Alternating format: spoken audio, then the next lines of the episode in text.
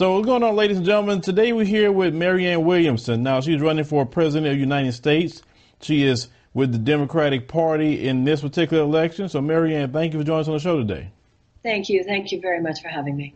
Well, first and foremost, we want to congratulate you on getting your donors. That's awesome to see that. Thank you. Thank you. So, the first question I wanted to ask you is what made you want to run for president? You know, I think that anyone who runs for president, by definition, I'm sure this is true of everyone, we run for president because we think we'd be the best person for the job. And I think I'd be the best person for the job of those who are running because the conversation I'm having with the American people goes deeper than the conversation that is currently taking place within the political establishment. And I come from a field where which has made me very aware that personal transformation does not begin, does not happen unless there is deep honesty. This country needs to have a much more real, deep, honest, authentic conversation with itself. This country needs to take a fearless moral inventory. This country needs to examine the exact nature of our own wrongs. This country has to recognize the gap between our own deeper values, our democratic values, our American values, and our deeper humanitarian values, the gap that too often exists between those values and our governmental policy. I don't see the traditional political establishment having that conversation because it is the establishment that drove us into this ditch.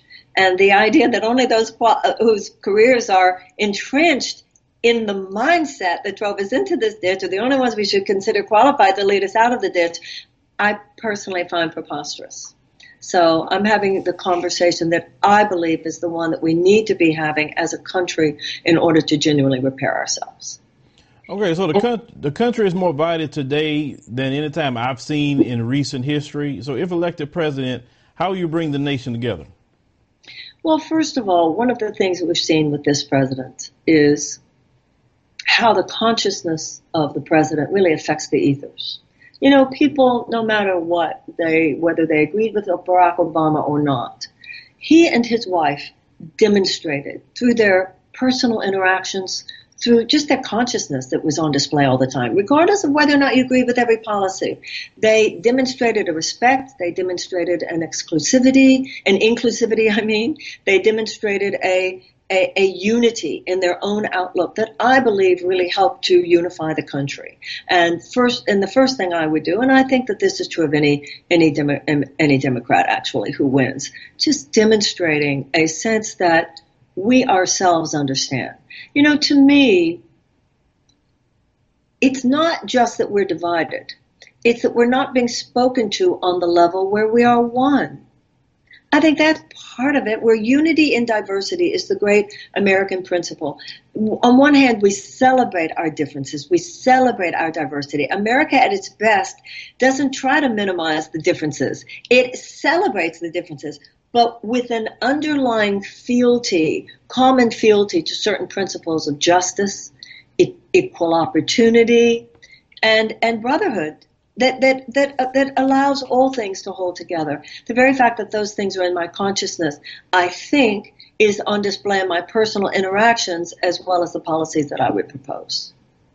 Now, let me ask you this this question. Now, reparations for the descendants of enslaved Africans are a deal breaker in this election for many black voters, including myself. What made you take a bold step in proposing slavery reparations be paid to the descendants of enslaved Africans?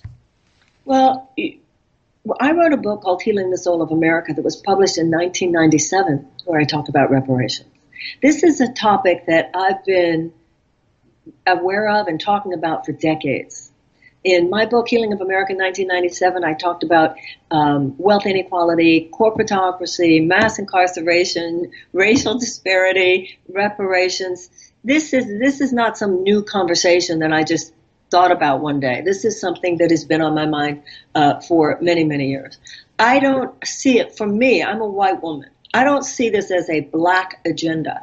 I see this as an American agenda.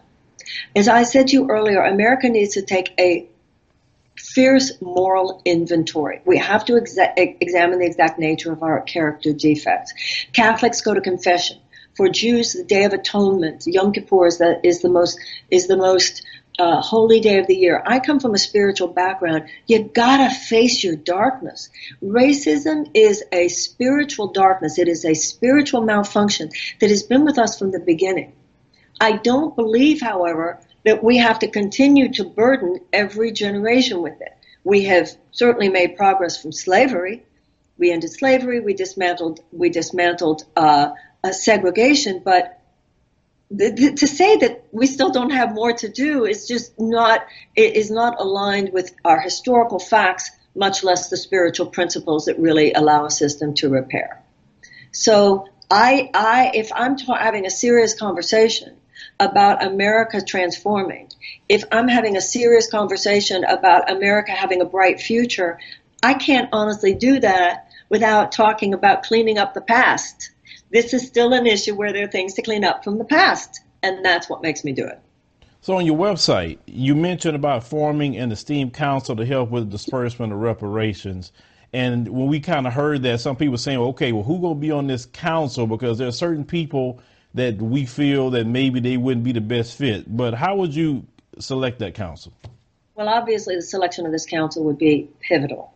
I know there are some people, I think of Professor Sandy Darity at Duke University, from whom I've learned. I think of people like Ta-Nehisi Coates. There are people who have spent years who are scholars on this topics. So uh, it would not be, you know, one of the things I, one of the first things I do is I'd speak to Professor Darity. There are some people who have spent years and in academia, in politics, in in culture, etc.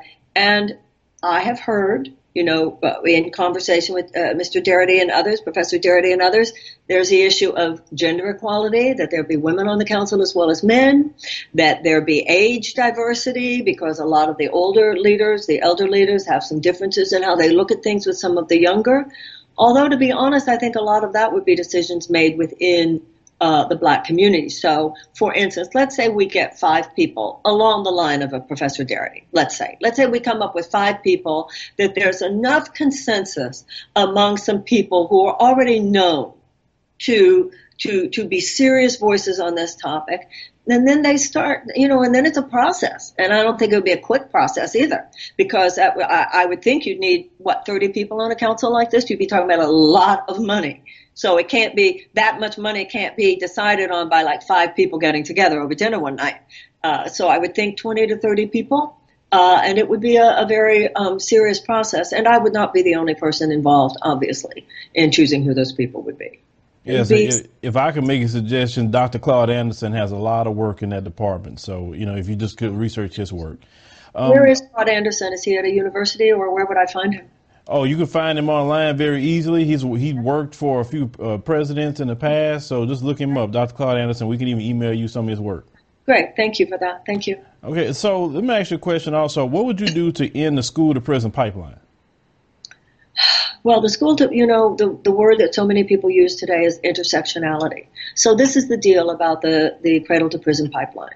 One of the pillars of my campaign, along with reparations, is the issue of millions of traumatized, chronically traumatized American children. We have millions of American children who go to schools where there aren't even libraries. We have millions of American children who go to schools where they don't even have the adequate school supplies to teach a child to read. If a child cannot read by the age of eight, the chances of high school graduation are drastically diminished and the chances of incarceration are drastically increased. A lot of these children, because you mentioned the cradle, we have American children who are traumatized before they even go to preschool. We have American children and millions of American children who go to schools where in, in what are called America's domestic war zones, where the PTSD of a child is no less severe than the PTSD of a returning veteran from Afghanistan or Iraq. To me, these children these children who are in that, because that's who they are, and they're mainly black and brown children, in that prison to cradle uh, pipeline, to me, this is your national humanitarian emergency. These are full on citizens of the United States of America. These children should be rescued. They should be rescued no differently than if they were uh, the victims of a natural disaster. Now, we have a political system that simply normalizes their despair. because they're not old enough to work, so they don't have any financial leverage. They're not old enough to uh, vote, so they're not a constituency. That is why I want a United States Department, cabinet level Department of Children and Youth, so that we can coordinate. These children need not only schools. First of all, we're the only advanced country that makes the, the primary, uh, the, uh, the primary, the bulk of our educational funding is based on property taxes. That's mm-hmm. outrageous. Every every school in America should be a palace of learning, a temple of the arts and culture. Every school. If you want to see genius, if you want to see the the potential not only for peace in our society, but for untold, unrealized billions and trillions of dollars, I'll tell you where you see it, sir. You see it in the brains of every kindergartner, every kindergartner in every every neighborhood in this country.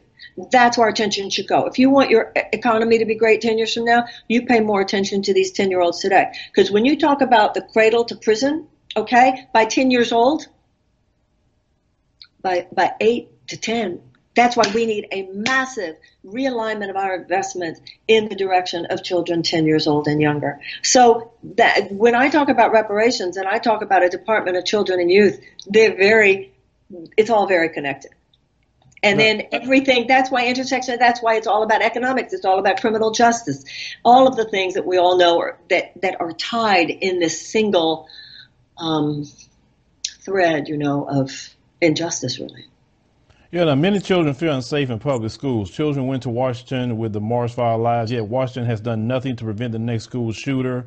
What would you do to protect children in American schools? And we just had a school shooting in Denver. So we don't have common sense gun safety measures. Why? We have the, the majority of Americans want universal background checks. The majority of Americans uh, want to outlaw bump stocks. The majority of Americans do not want to see military style assault rifles in the hands of the average citizen. Why don't we have those gun laws? We don't because it would cut into short term profits for gun manufacturers. That's what's wrong with this country. This country, our government functions more to advocate for short-term profits for huge multinational corporations, in this case your gun manufacturers, than to advocate for the people and the planet on which we live. Right now, we cannot over the, the current uh, um, makeup of the Supreme Court. We cannot overturn Citizens United anytime soon. But what I will do, I have two ideas about this. Number one, first thing I'll do is submit to Congress legislation to establish public funding of federal campaigns.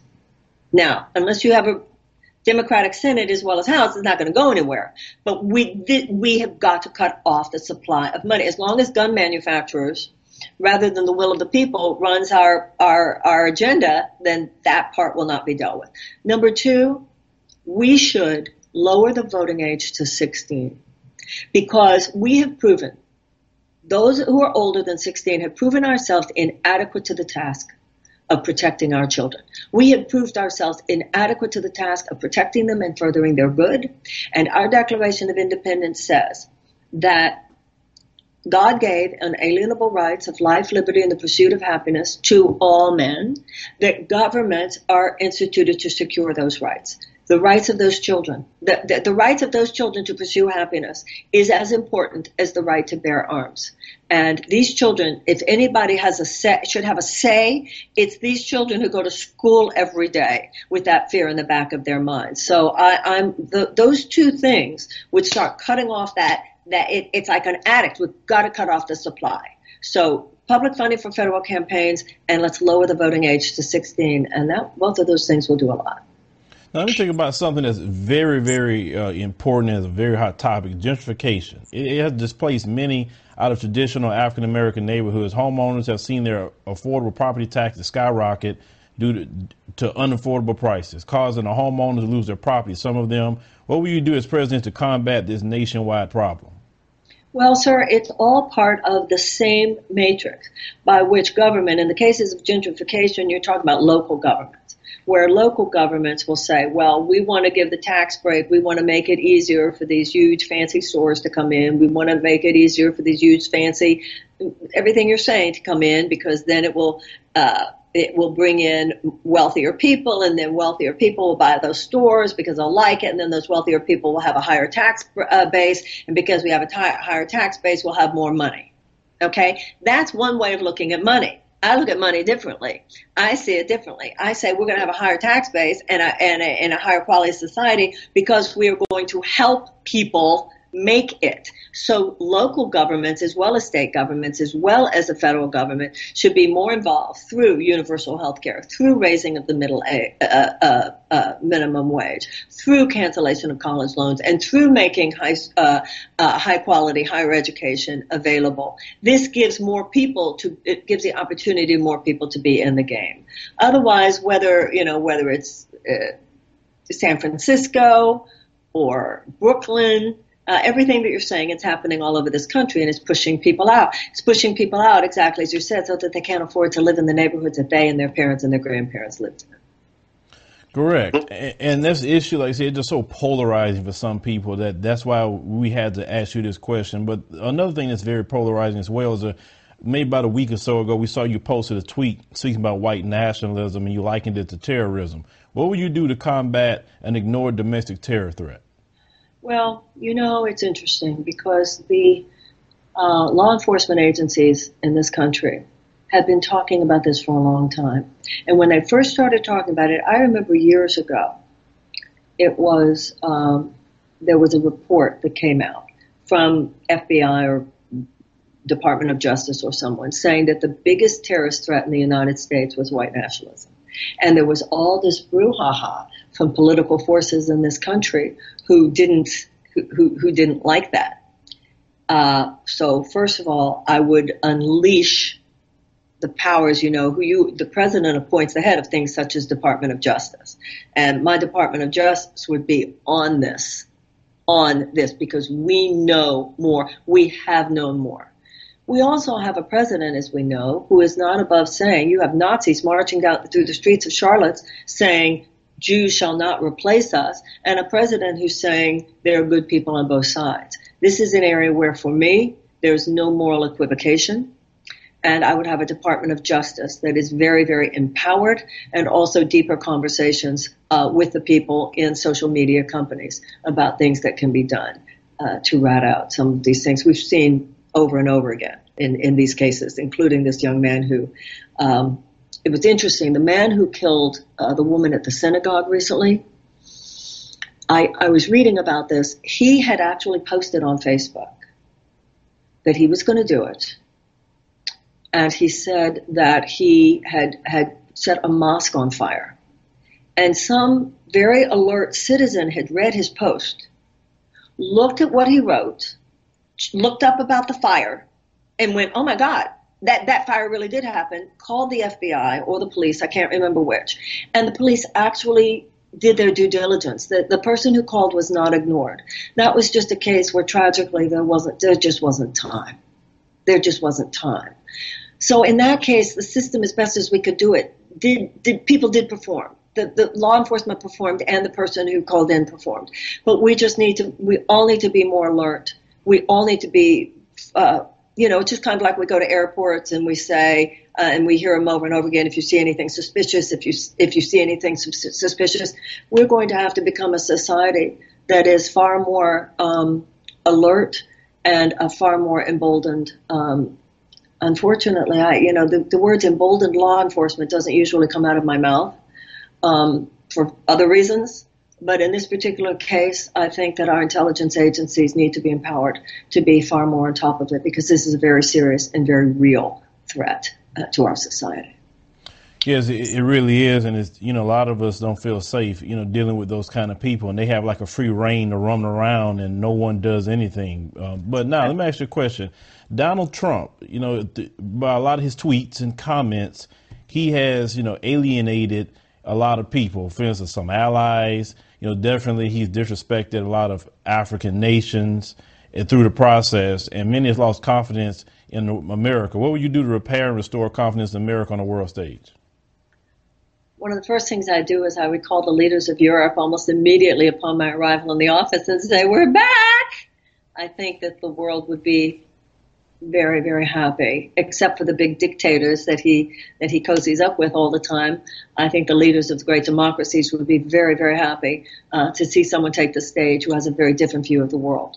We have sacrificed our moral leadership throughout the world. Our parents and grandparents and great grandparents would be rolling over in their graves. An example, perfect example, for instance, is Saudi Arabia for the sake of $450 billion in an arms sale. We are giving aerial support to uh, Saudi Arabia's genocidal war in Yemen. Tens of thousands of people have starved. Many of them are children. There was actually a bipartisan effort to uh, stop the president from doing this, and the president was able to override it, unfortunately. And now, to be honest, if we're all going to be honest, which we should be, uh, this administration is saber rattling uh, towards Iran and towards Venezuela.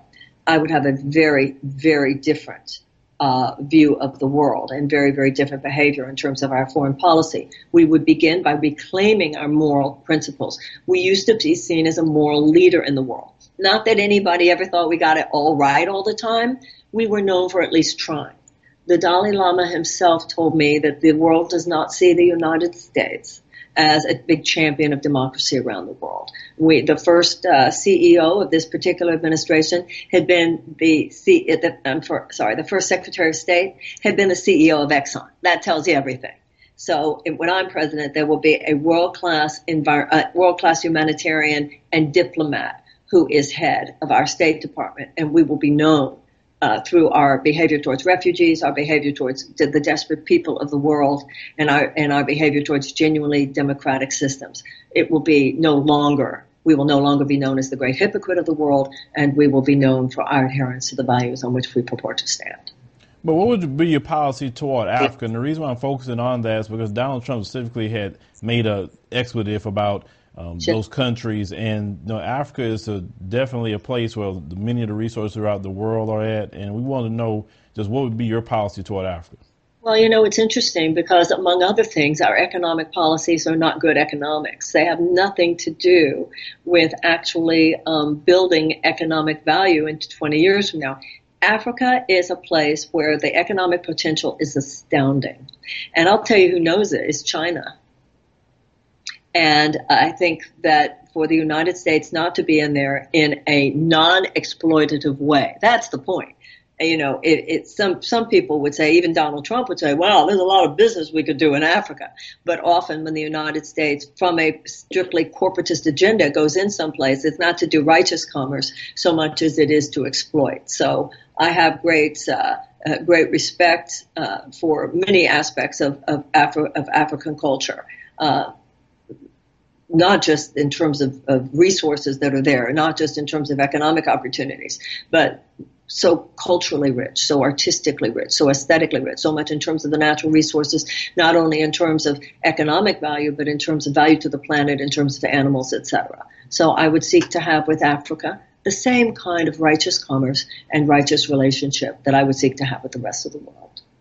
Now, the majority of America's prisons are filled with nonviolent inmates. Out of more than 2 million prisoners, 1.3 million are jailed in state prisons alone. How are you in mass incarceration? Well, there are two things involved here. Well, there are three things involved here. Um, one of them has to do with the first step that is being taken, the Jared uh, Kushner and Van Jones. We are starting to have a little more of an enlightened attitude about how some of these people should not be there. And also in terms of once somebody, it, it's not just mass incarceration. What I'm concerned about is what happened that so many people got there to begin with, and also what's happening to make it so difficult for people after they get out to become productive members of society. You, we just let people out and say, well, here's a hundred bucks and good luck to you. So we have to have, I believe, the state to provide. Much more, you know, once somebody has paid their debt to society, they've paid their debt to society. And we should be doing everything possible to help people then regain this position of, re, uh, of, of productive citizen within our society, which should include, by the way, voting rights. Secondly, I say legalize marijuana. And as soon as you legalize marijuana, get rid of so many people who are in jail who should absolutely not be, uh, absolutely should not be. And, any, and anybody who is there uh, for a, a marijuana related crime should be immediately uh, uh, out. There are so many people. You know, I heard a Supreme Court justice from Michigan say once, it's too easy to get in and it's too hard to get out. The other thing has to do with what happens before uh, people are in prison, particularly among populations of color, where you have among police laxer, uh, more lax standard of engagement. Uh, requirements. So, for instance, if you're walking, if you're going through a, a wealthy white neighborhood, a policeman, there are a lot of requirements before the policeman has the right to stop you. But in a high crime neighborhood or a disadvantaged neighborhood, the police, the Supreme Court has actually given the police um, a lower bar for what it would take to then not only pull you over, but also take you in. So the, the role of the president, among other things, has to do with who you uh, uh, um, who you um, appoint. And I would have a, a, Department of Justice, officials at the Department of Justice, starting with the, sec- uh, the Attorney General, who would be instructed and expected to be very cognizant, cognizant of and reactive to the deep systemic injustices, particularly racial injustices that have to do with uh, the very existence of private of private uh, um, prisons. I don't even think prisons should be privatized. And that's how all this started. When you have an urban industry uh, where, with an economic investment, see, the, the thing is whether it's big pharma or, or mass incarceration or any of these other things where people have actually turned human suffering into a multi-billion dollar business. There is something so immoral about that. None of us should be making our money off the suffering of others. And so what's happened with the uh, with with mass incarceration and prison building becoming a uh, urban uh, industry and a big one at that, had, these people have had a vested financial interest in more people serving time. That needs to end, and uh, there's no moral equivocation on my part whatsoever about this a person do get out of prison, do you believe that employers should be able to discriminate against a potential employee's past prison, prison record? No. No, I don't. That, that's usually what happens. You have people that come out of jail and they say, I want to change my life. And then the probation officer say, hey, you got to get a job. And then they can't get a job. So would that be something that you could be putting in the EEOC possibly? Yes, yes, yes, yes. It's, it's a level of discrimination. Correct. And then uh, I got one more question for you. Republicans are working tirelessly to stop American citizens from voting in elections. Now, black Americans couldn't vote until the Voting Rights Act, in which was gutted a few years ago. Will you fight to ensure all Americans can vote? In 1965, we passed the Voting Rights Act to ensure that black people would have access, uh, equal access to the polls. In 2013, the John Roberts led Supreme Court, as you yourself just said, started chipping away at the Voting Rights Act. And when they did that, that's what enabled all these voter suppression efforts to pop up all around the country. This is, this is an egregious transgression an egregious transgression against uh, the, the the very principle of equality of opportunity. So I'm I'm on that. I get it. I think it's terrible, and that would include people who've been incarcerated once somebody has paid their debt to society and they walk out that door, their debt to society has been paid. And we know in terms of the broader issue of voter suppression efforts, we know how many of them are aimed. Let's say you have some woman, let's say she's 80 years old, let's say she lives in a rural community somewhere. She doesn't have a driver's license because she hasn't driven in 20 years and she doesn't have anyone. She doesn't have a grandchild or someone who could drive her to get her to get her um, uh, to to get her her picture taken on some piece of governmental ID. And so she shows up to vote, and she has her electric bill, and they say no, and they turn her down. No, I'm on it. I'm on it. And we also know why they're doing it. Oh yes, we definitely know why they're doing it. So, uh-huh. Marianne, do you have any upcoming events that people could possibly go listen to you live? Yes, I do. Uh, you know, this morning, it's interesting based on what you were saying. I'm in Detroit right now. And this morning I did a town hall with the former Detroit chief of police, Ralph Godbee, who is now the chief of police of the Detroit school system. And it was about policing uh, and uh, criminal justice among um, in neighborhoods of color and uh, uh, black and brown communities here in Detroit and elsewhere. Um, so that's what I did this morning. Tomorrow night I will be doing a uh, regular town hall at Unity Temple here in Detroit.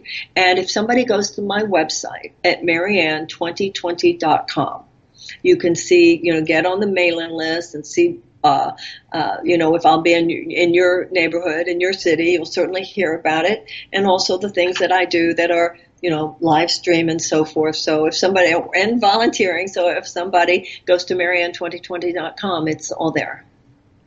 Okay, and so the first debate is in June, correct? Yeah, June 26th and 27th in uh, Miami. All right, so ladies and gentlemen, if you are living in that area, you possibly can go listen to the debates. I mean, that would be very interesting. Here we have a lot of candidates. Yeah, yeah, yeah. So make sure you go to Marianne2020.com. Look at all the issues she stand for. Is she stand for a lot? I mean, I couldn't ask about every particular policy because she has some good ones, especially one about food. I like that one. So just check out her website. Actually read through it because we have to get to know the candidates for who they are. So Marianne, thank you so much for taking the time to speak with us. Thank you, sir. Thank you so much.